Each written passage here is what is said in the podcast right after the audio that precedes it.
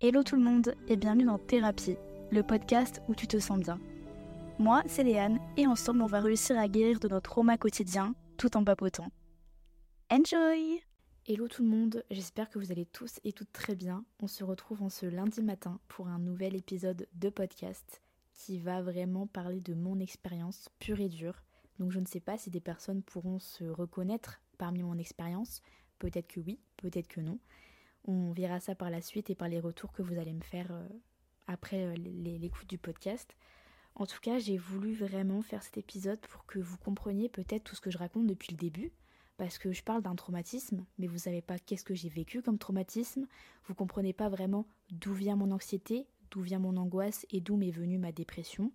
Donc je vais tout vous expliquer aujourd'hui et c'est la première fois que je me livre autant sur la place publique et je le ferai peut-être plus après, mais c'est la première fois où je pense même des personnes de mon entourage, des personnes qui me connaissent, ne connaissent même pas ma vraie histoire. Et donc euh, c'est là que je vais tout raconter. Donc comme j'avais dit dans ma story Insta la dernière fois, j'ai fait un petit plan, on va dire, pour que vous perdiez pas pendant l'écoute du podcast, mais bon de toute façon dans tous les cas je vais rappeler tout ce que je raconte. Je veux faire, on va dire, cet épisode en trois temps. Donc le comment je vivais avant mon traumatisme, comment j'ai vécu mon traumatisme et comment je le vis à l'heure actuelle, parce que c'est trois étapes, mais trois étapes qui sont bien distinctes et qui ont changé ma vie. Donc c'est parti, on va pas perdre plus de temps et je vais tout vous raconter et je vais vraiment mourir à vous pendant cet épisode.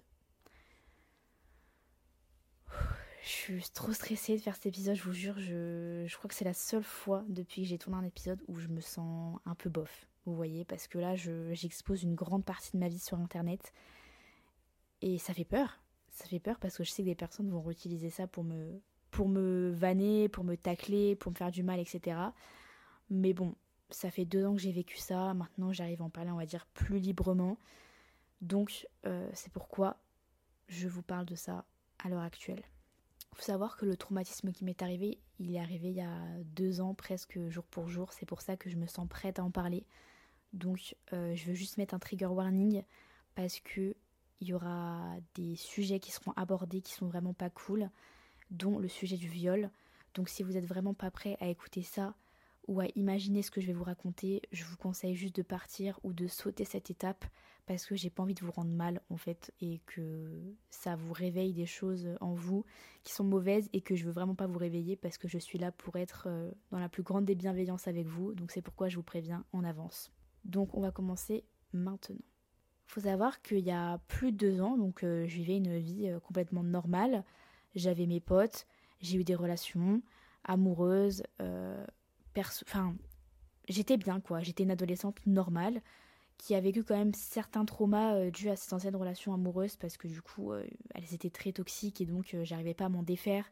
Et je pensais que tout ce qui m'arrivait était normal alors que ça ne l'était pas du tout. Mais ça, je m'en suis rendu compte bien plus tard et je commence encore à, réaliser certaines choses maintenant et je me dis, mais waouh, j'étais un petit peu bête, mais je pouvais pas le savoir. J'étais jeune, insouciante et je savais pas vraiment ce qu'était l'amour. Donc je ne pouvais pas, on va dire, euh, savoir ce que c'était. Donc euh, je vivais une, adolescence, on va dire, euh, normale. J'avais des parents aimants. Ils le sont toujours, attention. J'avais des parents aimants, voilà, je leur disais pas tout. Pour le coup, je leur disais pas tout, mais ils savaient quand même la plupart des choses qui m'arrivaient dans ma vie. Ils savaient avec qui je sortais, ils savaient avec qui je traînais, euh, ils savaient, on va dire, mes notes à l'école. Enfin, ils savaient quand même la plupart des choses, je leur cachais rien. Mais euh, voilà, j'étais quand même, on va dire, une fille assez stressée qui avait peur de certaines choses et du coup, mon, ma relation passée a accentué ce stress. Mais euh, avec le temps, avec le recul, et une fois que tout ça été vraiment terminé, je suis redevenue euh, normale, quoi, on va dire. Donc euh, en soi, rien de dramatique, rien de grave, tout va bien, quoi. J'allais en soirée, Hassoul, tout allait bien. Faut que j'arrête de dire Hassoul, je vous jure. Il y avait, il y a aucun contexte à ce que je le sorte, mais je l'ai sorti quand même, trop tard. Donc c'est tout. Donc ouais, tout allait bien, tout allait bien malgré certains, certains passages de tristesse qui est normal. Hein. On peut pas être heureuse toute la vie, ça se saurait, j'aimerais, mais c'est pas le cas. Donc euh, certains moments de déprime, etc., certains moments de stress, de panique, d'amour, de joie, il y avait tout en fait, mais voilà, c'était normal. Et un beau soir, je suis en soirée avec mes copines, donc on est vraiment entre girlies, euh, tout va bien. La moitié des personnes de la soirée, je ne leur parle plus. J'en parle qu'à une seule de la soirée, voire deux. c'est honteux, c'est honteux. Mais bon, c'est pas le sujet. On est tout entre filles et tout, on passe un super moment. Franchement, je cracherai jamais sur ça parce que ces soirées-là, euh, durant cette période de ma vie, elles étaient juste géniales et elles me motivaient à aller dix fois mieux. Donc j'étais trop contente de faire une soirée avec elle. Et une euh, de mes anciennes copines avait un pote qui, euh, du coup, pendant la soirée, lui parlait. Et au bout d'un moment, je, suis venue à lui parler. Donc, on, parle, tout ça, mais moi, c'est sans plus. Enfin, c'est juste, j'avais son téléphone entre les mains, j'étais complètement pompette à la mort. Donc, je lui parlais. Mais moi, j'avais aucune arrière-pensée, je m'en foutais à mort. Et puis, puis, je laissais la soirée passer, quoi. J'étais avec mes copines. best life. Donc, je m'en fous. Je laisse le temps passer et euh, ce mec-là me dit euh, Mais tu sais, Léane, euh, je t'ai follow sur Insta la dernière fois, mais tu m'as pas follow en retour, du coup je te follow. Donc là, si tu refollow, tu me follow. Oula, j'ai dit beaucoup le follow. Je fais Bah ouais, vas-y, si tu veux. bah ok, je, follow, mais vraiment, je m'en tape quoi, je m'en tape. Donc une semaine passe, je mets une story de ma tête en, en photo sur Insta et euh, il répond à cette story euh, en disant ouais, qu'en gros j'étais belle, etc. Et donc là vient une, discussion avec ce garçon-là. Il faut savoir que pendant cette période de ma vie, j'étais en manque d'affection. On était au mois de novembre, c'était l'hiver, j'avais besoin d'amour. Donc euh, je me suis laissée vite tenter par cette personne qui, on m'avait prévenu, était très mauvaise, très nocive et très toxique. Mais moi, je n'écoute pas l'avis des gens, je veux me faire mon propre avis. Voilà, grosse conne. Mais bon, je suis comme ça, j'ai été éduquée comme ça, je veux pas écouter ce qu'on me dit ou du moins je l'ai dans un coin de ma tête, mais je vais pas euh, faire ce qu'on me dit de faire. On va pas, je vais pas dire euh, à ce mec, ouais non, euh, j'ai hâte de te parler, en fait, il y a Pierre-Paul Jacques qui m'a dit que t'es mauvais, donc bah va te faire foutre. Non, tu vois, je peux pas savoir. moi, j'ai trop ce, ce truc où je me dis les gens sont bons et les gens peuvent changer. Ha ha ha, on verra que non. Euh, donc ce garçon, on commence à parler et euh, ce garçon est très fort parce qu'il a su me manipuler et me retourner le cerveau très rapidement, sachant qu'il savait que j'étais vraiment en manque d'affection. Et donc je me suis très vite attachée et donc j'étais très vite, on va dire, dépendante de ce garçon. Et euh, les jours passent, on se voit une fois et dès la première fois, il m'embrasse.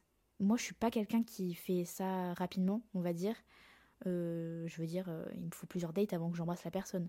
Là, il l'a fait, bon, bah, je me suis laissé faire parce que du coup, on va dire, j'étais, on va dire, un petit peu, pas amoureuse du tout, mais j'étais attachée à ce garçon, donc je me suis dit, bon, bah, on va dire que c'est la conclusion et que, voilà, on, sort ensemble, quoi. Donc c'est tout. Sauf que déjà pendant la relation, il, allait retourner voir son ex, il faisait des trucs chelous, enfin, il était chelou ce mec, tu vois, mais je ne pouvais pas partir. J'avais peur de partir parce que ce mec, c'était le genre de personne qui t'appelait en masqué à minuit, à minuit 30, à minuit 45, à 1h et il allait pas te lâcher, tu vois. Donc ce mec me faisait peur, littéralement. Donc bah, je restais. Je restais pas par peur, mais par dépendance, tout simplement, et parce que je savais pas ce qu'il allait me faire si un jour je lui disais, bah va te faire foutre, tu vois. Sachant que quand on touche un mec dans l'ego, surtout un mec comme lui, euh, j'ai peur des représailles, quoi. Donc c'est tout, euh, je reste et tout, mais il se passe des trucs trop chelous, genre il est pas fidèle, il ment, il me cache tout, mais moi je reste. Et euh, ce mec-là, du coup, on n'est pas du tout de même confession religieuse. Bon, ça, c'était pas un problème, mais bah, dans la religion, c'est un problème. C'est-à-dire que moi, je n'ai pas le droit de sortir avec un garçon musulman. Un garçon musulman, je crois, peut sortir avec une personne d'autre religion, mais c'est pas conseillé, quoi. Mais on tente quand même. Et euh, moi, me disant qu'il est dans la religion, moi, je me suis dit, bon, bah, pas de problème, euh, il y aura pas de truc sexuel entre nous, sachant que je ne veux pas euh, faire ça avec lui, parce que c'est trop tôt et parce que je ne suis pas prête. Donc, je n'ai pas envie. Et lui me répète, mais t'inquiète Léane, euh, moi j'ai pas du tout envie non plus, euh, tu sais je suis dans la religion, machin, nan, nan, Je lui dis vas-y Hassoul, encore une fois, je laisse passer, trop bien. Le mec il est sur la même longueur d'onde que moi, naïf comme, comme je sais pas quoi, je dis ok, trop bien. Mais ce mec-là, je sais pas, une ou deux semaines après, il me demande une fois d'aller dormir chez lui, je dis non. Une deuxième fois, je dis non. Et une troisième fois, je dis non. Une quatrième fois, je dis bon vas-y, me casse les couilles, je vais dire oui, tu vois, et puis au moins ça serait peut-être un bon truc pour qu'on qu'on puisse se voir, on va dire, en intimité, etc., etc. Enfin, un couple, quoi, j'ai envie de te dire. Donc j'accepte. Et grosse remise en contexte, ce mec a 18 ans quand moi j'en ai 17. Donc il est majeur, je suis mineure. Il faut vraiment le prendre en compte dans cet épisode. Vous allez comprendre pourquoi après. Je lui dis ok j'accepte, mais euh, à une condition, c'est que je ramène deux copains, enfin deux potes à moi, tu vois, parce que euh, bah, je me sens plus en sécurité quoi. Il me fait mais y a pas de souci Léane, euh, moi je m'en fous et tout, vas-y. Je me dis pas trop cool, ça veut dire que ouais non il va rien se passer parce que je ramène mes potes. Donc je suis rassurée, on monte sur Reims, parce que du coup moi je ne viens pas de Reims, je viens d'une ville à 40 minutes, etc. Euh, on monte sur Reims, là où il a son appart et où il fait ses études. Et euh, je me dis, trop bien, tu vois. Mais faut savoir que j'ai caché à mes parents cette relation. Parce que du coup, comme on n'est pas de la même confession, j'avais peur de leur réaction. Je l'ai juste dit à ma mère, mais pas à mon père. Et donc, euh, je dis à ma mère, ouais, maman, il m'a invité à dormir et tout, j'y vais. Préviens pas papa lui dis pas, cache-lui s'il te plaît. Parce que voilà, donc ma mère lui dit que je vais dormir chez une copine. Moi, je dis à mon père que je vais dormir chez une copine, alors que pas du tout, j'allais chez un mec qui ne connaissait absolument pas, parce que du coup, je lui en ai jamais parlé. Il ne sait pas que j'ai un copain. Donc ça, c'est aussi une grosse remise en contexte. Vous saurez pourquoi plus tard. C'est tout, je vais chez ce mec et tout. Et euh, nous, on avait passé euh, la, journée à Reims. Donc euh, nous, on arrive chez, chez lui et moi, je, suis morte quoi de fatigue. Mais ça va, tu vois, je me dis, va être tranquille. Donc on passe le début de soirée ensemble, euh, c'est chill, euh, tranquille, euh, voilà. Mes deux potes partent manger un bout et moi, du coup, je suis restée avec ce garçon-là en pensant qu'on allait manger chez lui, etc. Et déjà chelou, première action, il éteint toutes les lumières et je sais pas, il est un peu chelou, tu vois, il est proche de moi et tout. Mais en fait, c'est pas la relation, je sais pas comment expliquer, mais je le sentais pas. Je le sentais pas. Il faut savoir que d'autres potes avec qui j'avais passé la journée ne le sentaient absolument pas non plus, ni mes potes avec qui j'étais. Mais moi, ils me l'ont pas dit, tu vois, parce que bah normal, c'est mon mec, ils vont pas me dire ça. Mais euh, je le sens pas, je me sens pas ouf, tu vois. Et euh, je dis, vas-y, je suis crevée sa mère et tout, tu vois, enfin, je dis ça quoi, tranquille. Il me dit, euh, mais tu vas pas dormir de la nuit, toi, t'inquiète. Je me dis, oula, qu'est-ce qu'il me veut lui? Perso que si, je suis venue de la porte en moi, hein, ma pépette, hein, donc crois-moi que si, si, je vais taper une nuit, t'as peur. Il me dit non, non, non, tu vas pas dormir. Je me dis vas-y, chelou. Mais pendant ce temps-là, il ne tente rien. Mes potes reviennent dans l'appart, etc. Donc là, pareil, on chill, euh, on, fait. Euh, enfin, il joue à la play, moi je suis avec ma pote, on, rigole. Enfin, c'est tranquille, franchement, c'est grave détente. Donc voilà. Et euh, il m'avait dit en gros, ouais, ces potes-là, ils dormiront dans l'appart de mon pote à côté. Moi, je pensais que c'était à côté, genre son voisin. Donc j'ai pas trop d'inquiétude. Je me dis bah ok ouais comme ça on aura notre intimité, on pourra apprendre à se connaître vraiment que nous deux, tu vois. Donc euh, j'accepte. Sauf que j'apprends qu'en fait mes potes partent dans un appartement qui est dans un autre bâtiment. Donc ce n'est pas du tout là où on est. Je me dis oula bizarre. Donc quand il les accompagne à ce bâtiment, j'en profite pour me mettre en pyjama parce que je ne veux pas qu'il me voit me changer. Et même là, quand je me changeais, j'avais trop peur, je me sentais mal, j'avais trop peur qu'il ait des caméras dans, sa, dans son appartement. Je vous jure, j'étais parano, j'étais psychopathe. Mais en fait, je me rendais compte que ce mec me faisait peur par rapport à ce qu'il avait dit juste avant. Bon, c'est tout. Je laisse passer, il revient. Et deuxième bail qui fait chelou, il rééteint toutes les lumières et on est dans son lit et tout. Et euh, il continue à me dire, mais tu vas, tu vas pas dormir et tout de la nuit, machin, et un. Mais il est chelou, sa mère. Jusqu'au moment où euh, vient les attouchements. Vient les attouchements et moi, je suis paralysée. Parce que, remise en contexte, je ne voulais rien faire, ne l'oublions pas. Je n'étais pas prête à refaire des choses sexuelles avec quelqu'un. Donc, je ne fais rien. Je ne voulais rien faire. Il le savait, il m'avait dit que lui non plus. Et au final, il est là en train de me toucher et de me pénétrer. Soyons honnêtes, hein, je vais parler cru. Hein, c'est pour ça que j'ai mis un trigger warning euh, au début. Il est en train de me pénétrer avec ses doigts. Sauf que moi, du coup, en fait, là, je comprends pas ce qui m'arrive. Donc, je suis paralysée. Mon cerveau ne bouge plus. Mon corps ne bouge plus. Il n'y a plus rien qui bouge. Je suis plus du tout maître de mon corps. Et je me laisse faire je me laisse faire. Et la première chose que les gens, disent quand on raconte ça, mais pourquoi, pourquoi t'as pas réagi? Mais parce que je ne pouvais pas, en fait. Je ne pouvais pas. J'étais bloquée. J'ai l'impression que mon âme, mon corps était sorti et que, genre, je pouvais plus rien faire. J'étais plus du tout maître de mon corps. C'était lui qui, contrôlait tout, en fait. Et waouh, c'est un peu dur de parler de tout ça, hein. mais bon. Et euh, au bout d'un moment, je reprends mes esprits, je me relève et je vais pour prendre mon téléphone qui est de son côté du lit. Et je me lève et il me dit non. Et genre, il me prend mon bras et il le remet à ma place, genre. Et il remet mon téléphone à, sa place. Genre, je pouvais pas le prendre. Parce que je pense qu'à ce moment-là, je me souviens plus trop parce que du coup, avec le trauma, genre, je pense que j'ai oublié plusieurs parties de, la scène, en fait. Et, pendant ce temps-là, en fait, euh, je pense que je voulais prévenir mes potes de ce qui m'arrivait. Mais eux, je pense qu'ils dormaient. Parce qu'il devait être 1h, 2h du mat, quoi. Donc je pense qu'ils dormaient. Il a bien compris que du coup, je ne voulais rien faire parce que moi, je ne faisais rien. Je le touchais pas il, me dégoûtait ce mec en fait. Il me dégoûtait, je voulais rien faire avec. Et euh, il a bien compris, du coup il me tourne le dos et moi je lui tourne le dos et on se met à dormir. Mais euh, donc là j'ai pas été dans tous les détails parce que bah frère, je vais pas non plus euh, dévoiler ça, c'est vraiment très perso, mais déjà là que je dévoile beaucoup, faut pas trop en abuser. Mais il s'est passé d'autres trucs, etc. Mais voilà. Mais pendant la nuit, je sais pas si s'est passé quelque chose, en tout cas, moi j'ai dormi. Je sais pas comment j'ai réussi à dormir, mais je me suis endormie. Je voulais oublier tout ce qui m'arrivait. Et le lendemain, c'est gênant. On se réveille, c'est gênant, on se parle pas. Je dis je ne m'aime pas. Et mes potes reviennent et on part direct. Vraiment, voilà, on part direct. Et faut savoir qu'on ne s'est pas parlé de la journée. Et euh, je n'ai rien dit à mes potes parce que je pensais que ce qui m'est arrivé était normal. Je me suis juste dit ah bah c'est bien en vrai peut-être que ça m'a débloqué euh, de quelque chose et que je me serais je serais apte à refaire des choses euh, on va dire sexuelles avec un garçon etc. Enfin Hassoul trop bien voilà. J'arrivais pas à réaliser ce qui m'était arrivé. Même si je chantais qu'au fond de moi j'étais bizarre. J'étais j'étais chelou. Je vous jure j'étais trop bizarre. Et euh, du coup, je laisse passer ça, je dis rien à mes potes. Euh, et euh, on se parle pas du coup de la journée avec ce garçon. Jusqu'au soir où je reçois un snap de lui, où il est dans une voiture avec une main de meuf sur son volant. Et je me dis, mais il joue à quoi? Enfin, tu sais, il voulait me rendre jalouse, tu vois, pour le faire réagir parce qu'il voyait que je lui parlais pas de la journée ça lui faisait bizarre. Moi, je réagis pas. Je lâche un vu. Et le soir même, il me quitte. Ok. Et moi, je suis trop mal. Genre, je suis trop mal. Et je me mets à je suis vraiment dans le mal, quoi. Enfin, parce qu'il m'avait tellement manipulé que j'étais tellement dépendante de lui que, que j'étais pas bien, quoi. Sauf que, attendez. Le pire dans tout ça, c'est qu'on était dimanche quand il m'a quitté. Le lendemain, j'avais ma journée citoyenneté avec lui et mon autre ex, qui était la relation toxique. Mais je me suis dit, mais pourquoi la vie m'en veut à ce point, en fait? Laissez-moi tranquille Vraiment, j'étais au bout de ma vie, quoi. J'étais au bout de ma vie, je me dis, frère. Et pendant ça, tu vois, ça se voyait genre sur ma gueule que j'étais crevée, j'avais pas dormi la nuit, j'avais chialé toute la nuit, tu vois. Et ce mec-là me renvoie des messages. Ouais, t'es belle aujourd'hui. Mais ta gueule, tu m'as quitté, ça le chien va. Genre, donc euh, moi je dis ouais, vas-y, merci et tout. Et euh, je sors de la journée de la citoyenneté et tout, et il m'appelle. Et moi je lui en fous plein la gueule parce que pendant qu'il m'a quitté, en l'espace de même pas 10 heures, il est reparti parler à son ex et à une meuf dont je devais pas me méfier, entre grosses guillemets. Je me dis, mais c'est un prank qui m'arrive, donc je le démarre. Et en fait, il se fout un peu de ma gueule, tu vois.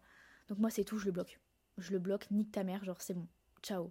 Et c'est tout, sauf que bah évidemment, comme je vous avais prédit la chose, numéro masqué qui m'appelle tous les jours, fun.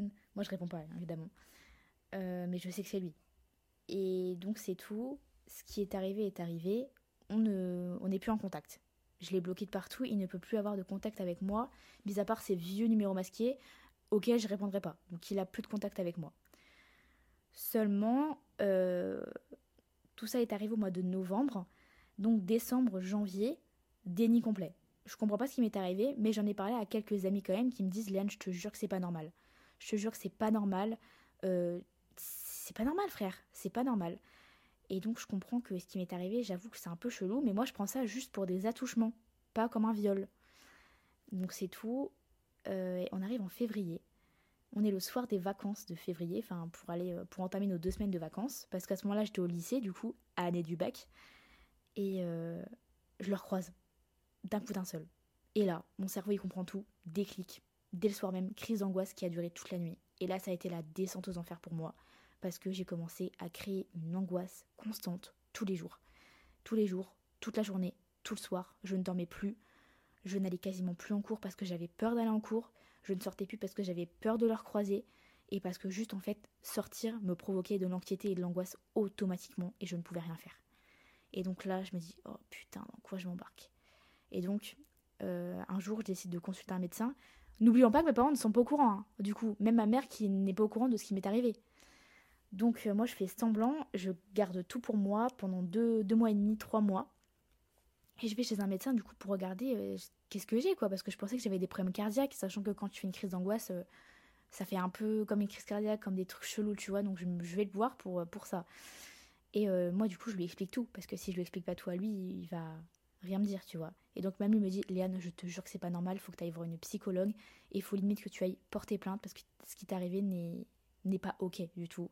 Et il me dit pas que c'est un viol en lui-même il me le dit pas parce que c'est un traumatisme en plus. Hein, quand on dit ouais non, c'est pas des attouchements, c'est un gros viol que t'as vécu, tu vois. Donc euh, il me le dit pas, mais il me dit Léane, euh, je vais te donner le numéro de la psychologue, faut que tu ailles euh, la consulter et je vais te donner des anxiolytiques parce que ce que tu fais, c'est des grosses crises d'angoisse et tu as besoin de, de ça. Mais en tout cas, nous, on aura un suivi constant. Tu viendras toutes les semaines chez moi. Et puis, en plus de ça, tu iras voir la psychologue. Donc, j'entame un processus médical où je vais le voir toutes les semaines, où je vais voir la psychologue une fois ou deux fois par mois. Plus, j'ai des anxiolytiques. Premier anxiolytique qu'il m'a donné, c'est du Xanax. Et donc, moi, je sais pas ce que, ce que j'ingère, on va dire. Donc, je vais sur Internet.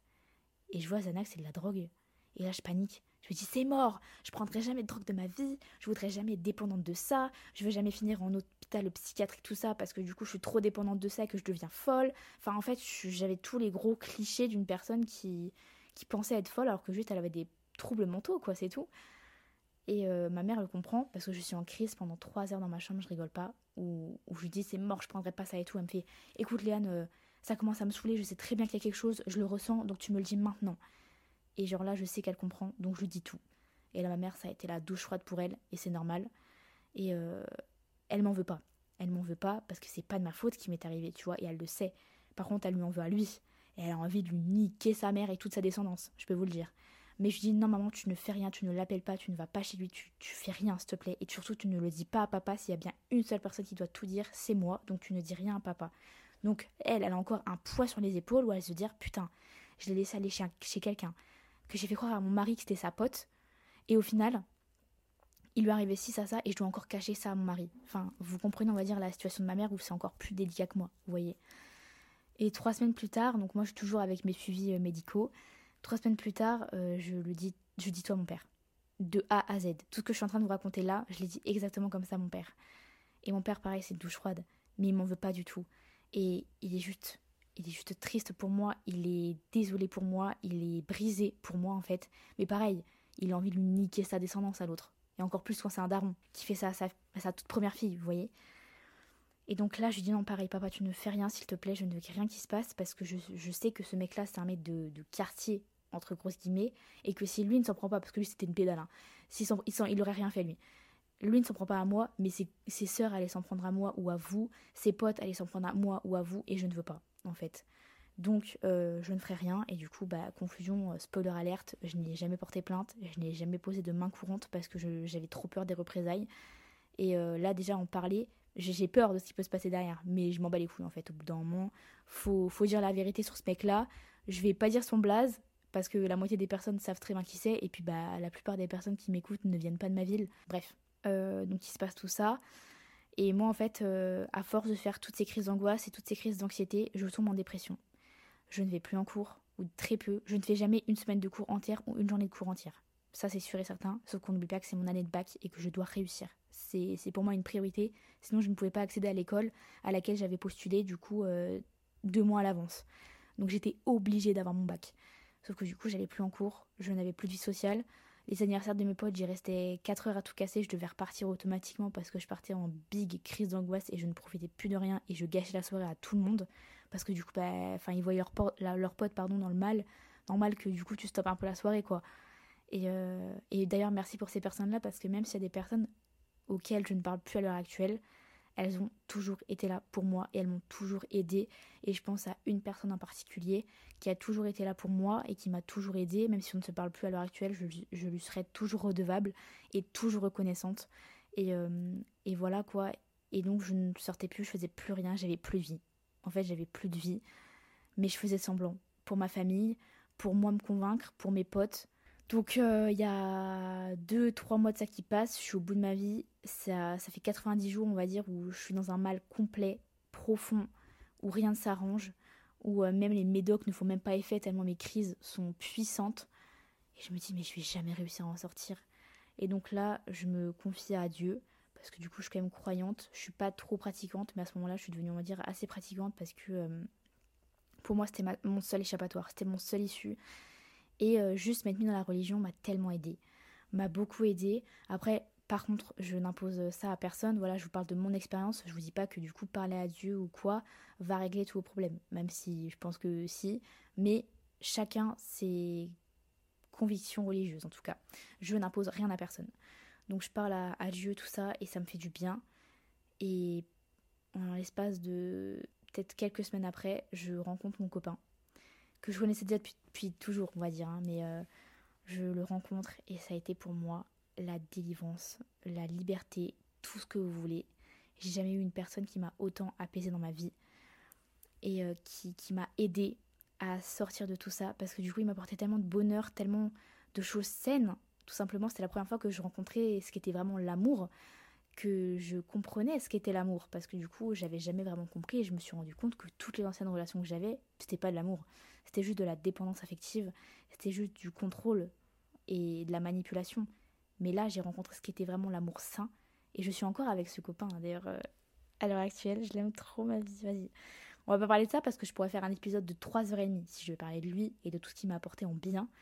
Mais j'ai jamais eu une personne qui m'a autant encouragé, autant aidé, autant parlé, autant eu en appel, en pleurs, où il essayait juste de me rassurer, malgré le fait que du coup, euh, quand une personne a des troubles mentaux dans une relation, c'est très compliqué. Hein. C'est très compliqué pour la personne en face qui, elle, on va dire, n'a rien, entre grosses guillemets. Euh, donc euh, c'était compliqué pour lui. Hein. Et j'en ai fait voir de toutes les couleurs aussi. Mais malgré ça, il est resté. Et l'amour a été plus fort que tout.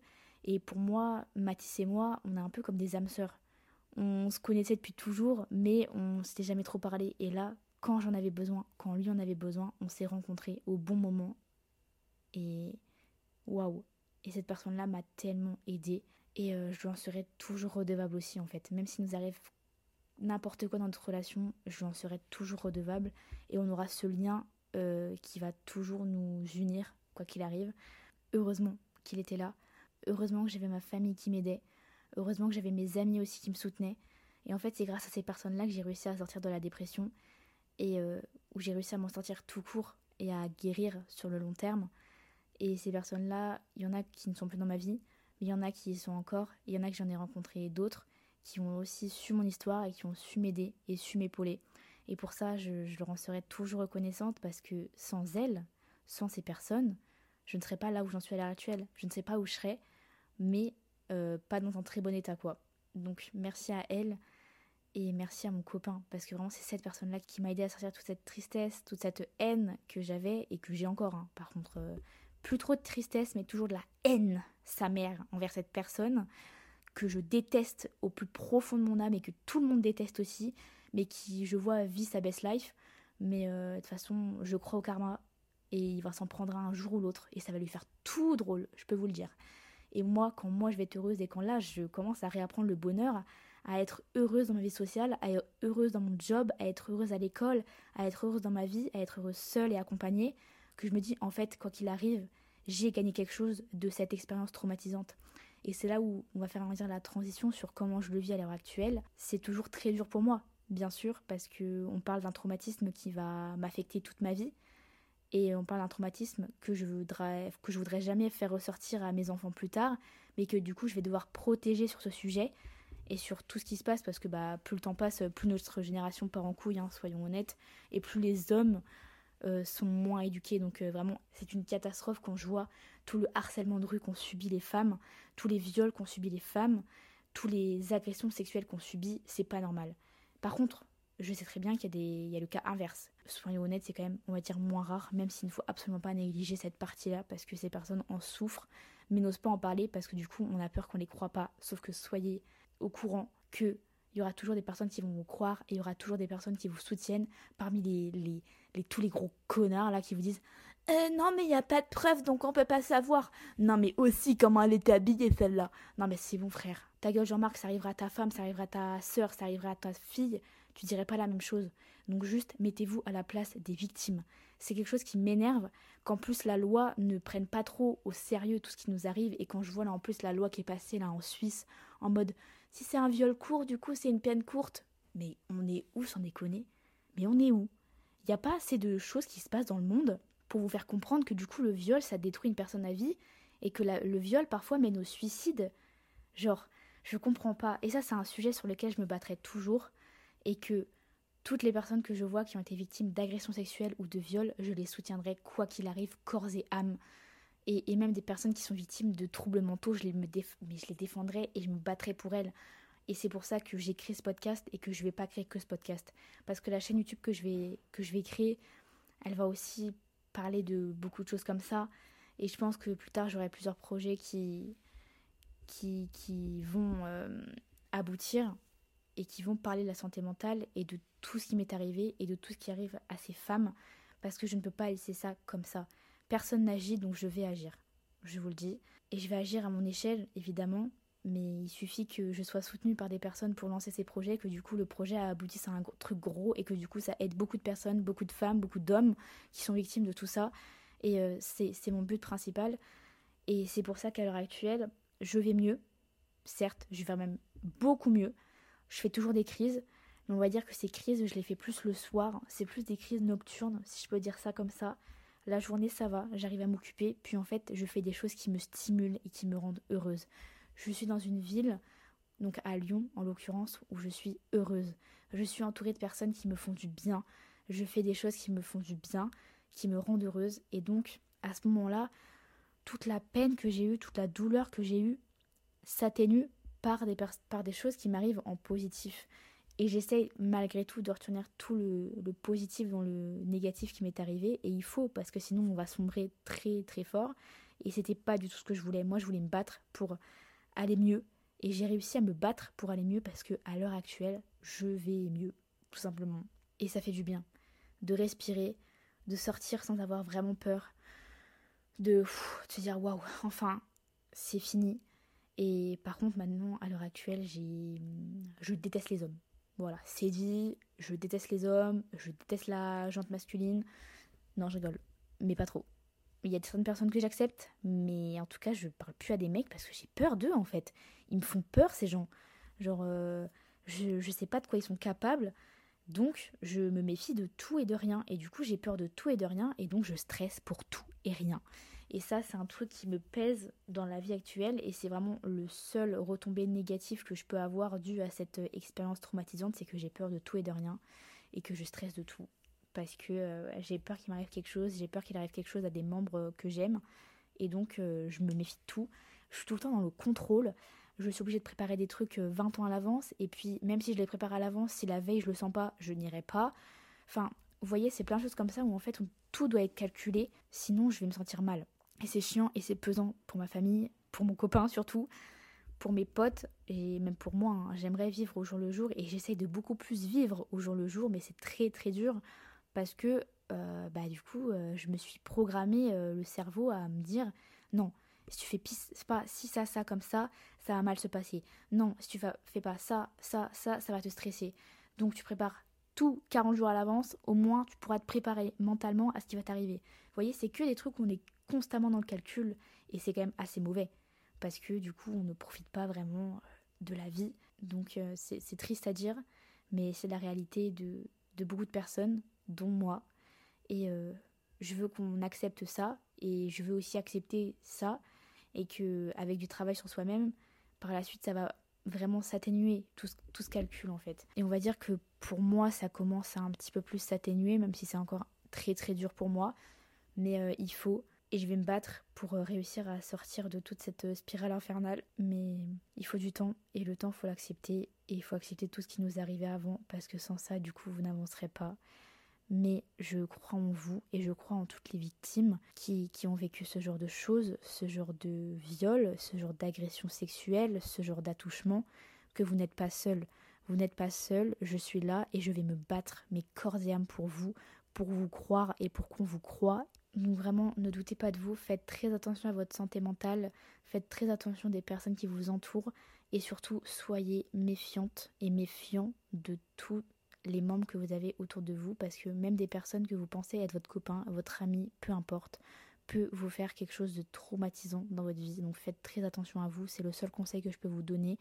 Méfiez-vous, mais à petite euh, dose, parce que du coup, à trop vous méfier, du coup, ça vous gâche la vie aussi, parce que vous ne profitez plus et vous ne voulez plus rencontrer de nouvelles personnes, et donc euh, votre vie va être euh, fade, entre grosses guillemets, parce que moi, je sais que je suis quelqu'un de très sociable, vous voyez. J'aime beaucoup rencontrer de nouvelles personnes, et donc c'est pour ça que j'ai pas envie que ce traumatisme me gâche la vie autant.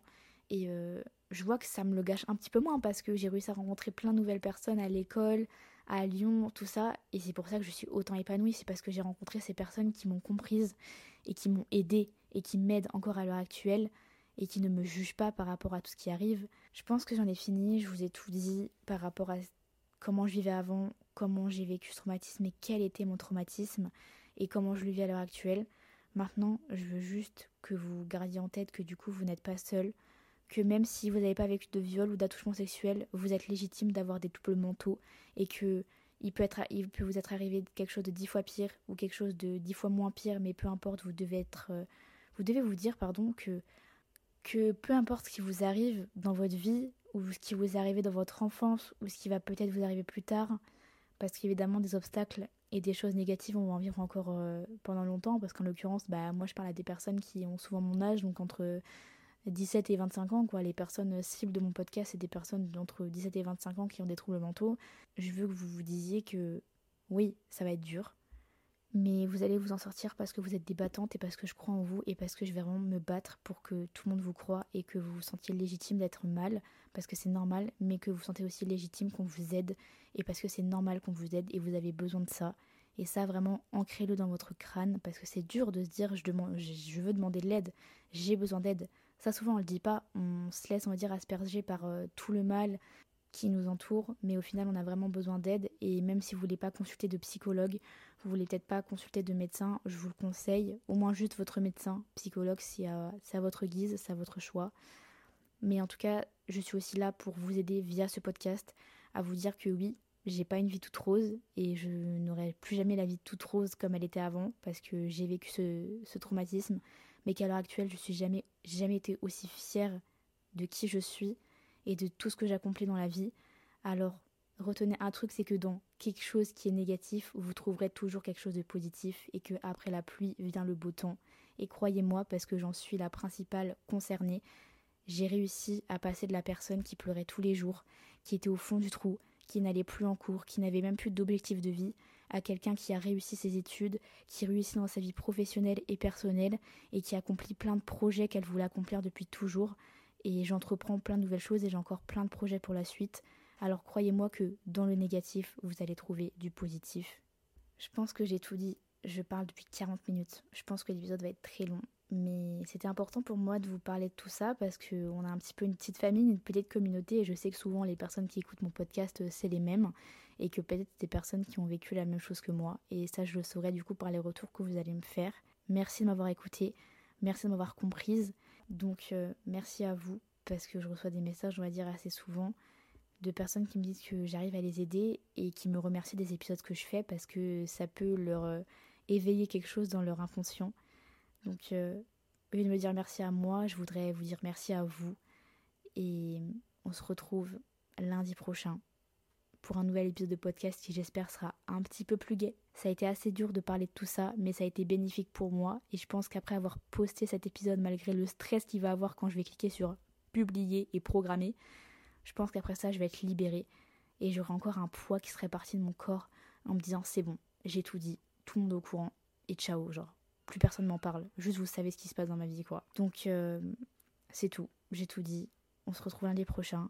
On se voit sur Instagram toute la semaine, sur TikTok toute la semaine, comme toujours. Je vous parle tout le temps, tout, tout le temps. Parce que vous êtes comme mes copines. Je vous souhaite une bonne semaine, un très bon lundi. À la semaine prochaine. Bisous, bisous.